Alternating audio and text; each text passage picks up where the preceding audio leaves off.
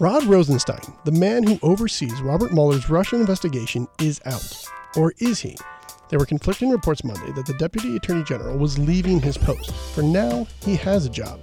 I want to know for how long, and if he does leave, what happens to Mueller's investigation.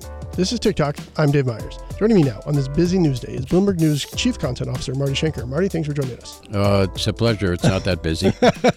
yeah, not a whole lot going on. So, but let's talk about what is going on, and that is Rod Rosenstein. Um, did he resign? Was he fired?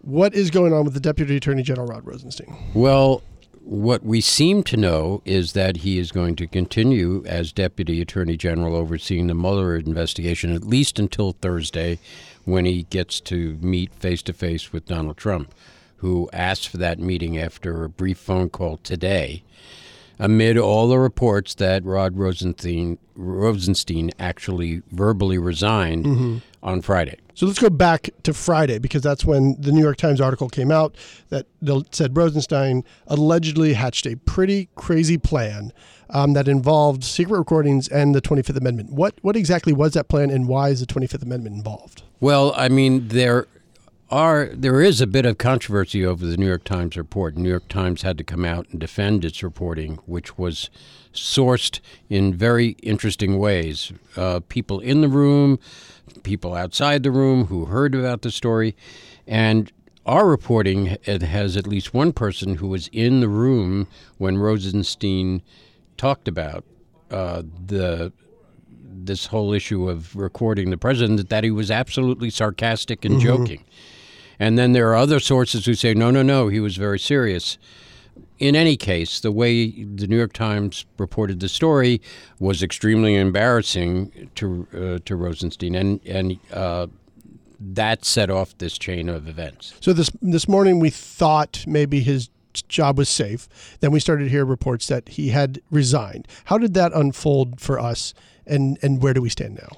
Well, our reporting is that in fact uh, Rosenstein did offer a verbal resignation to John Kelly, Chief of Staff, on Friday, and that it was accepted, um, and that they would meet again on Monday. Mm-hmm. Well, obviously, something changed in those over the weekend.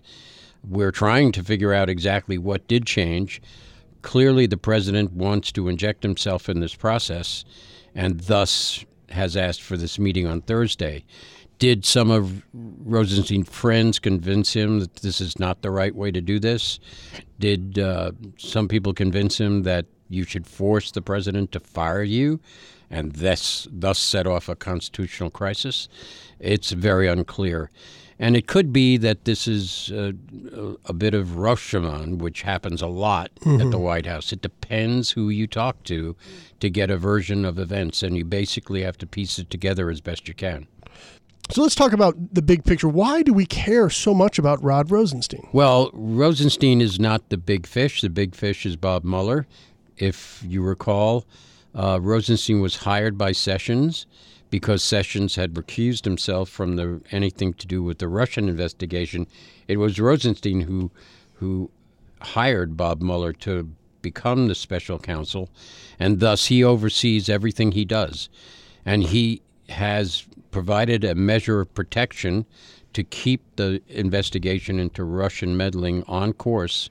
And he has done an admirable job doing that, resisting pressure from the White House and specifically from the president himself in protecting the investigation. Mm-hmm. So the removal of Rosenstein from that office would set up a real question on whether or not that investigation can come to a conclusion. And what are Democrats or maybe even aides within inside the White House saying to the president on why we you shouldn't fire Rosenstein? Well, because the conjecture has always well, the speculation has always been that um, Donald Trump has nothing to hide. So hmm. why would you act as if you were guilty of some infraction? So let the investigation take its course.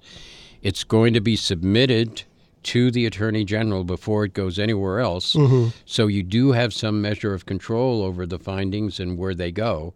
Um, so don't do anything to just make it seem like you're acting like you're guilty. So, and plus, you have the midterm elections coming up it's bad optics to create that kind of a controversy, you know, six weeks before a midterm election.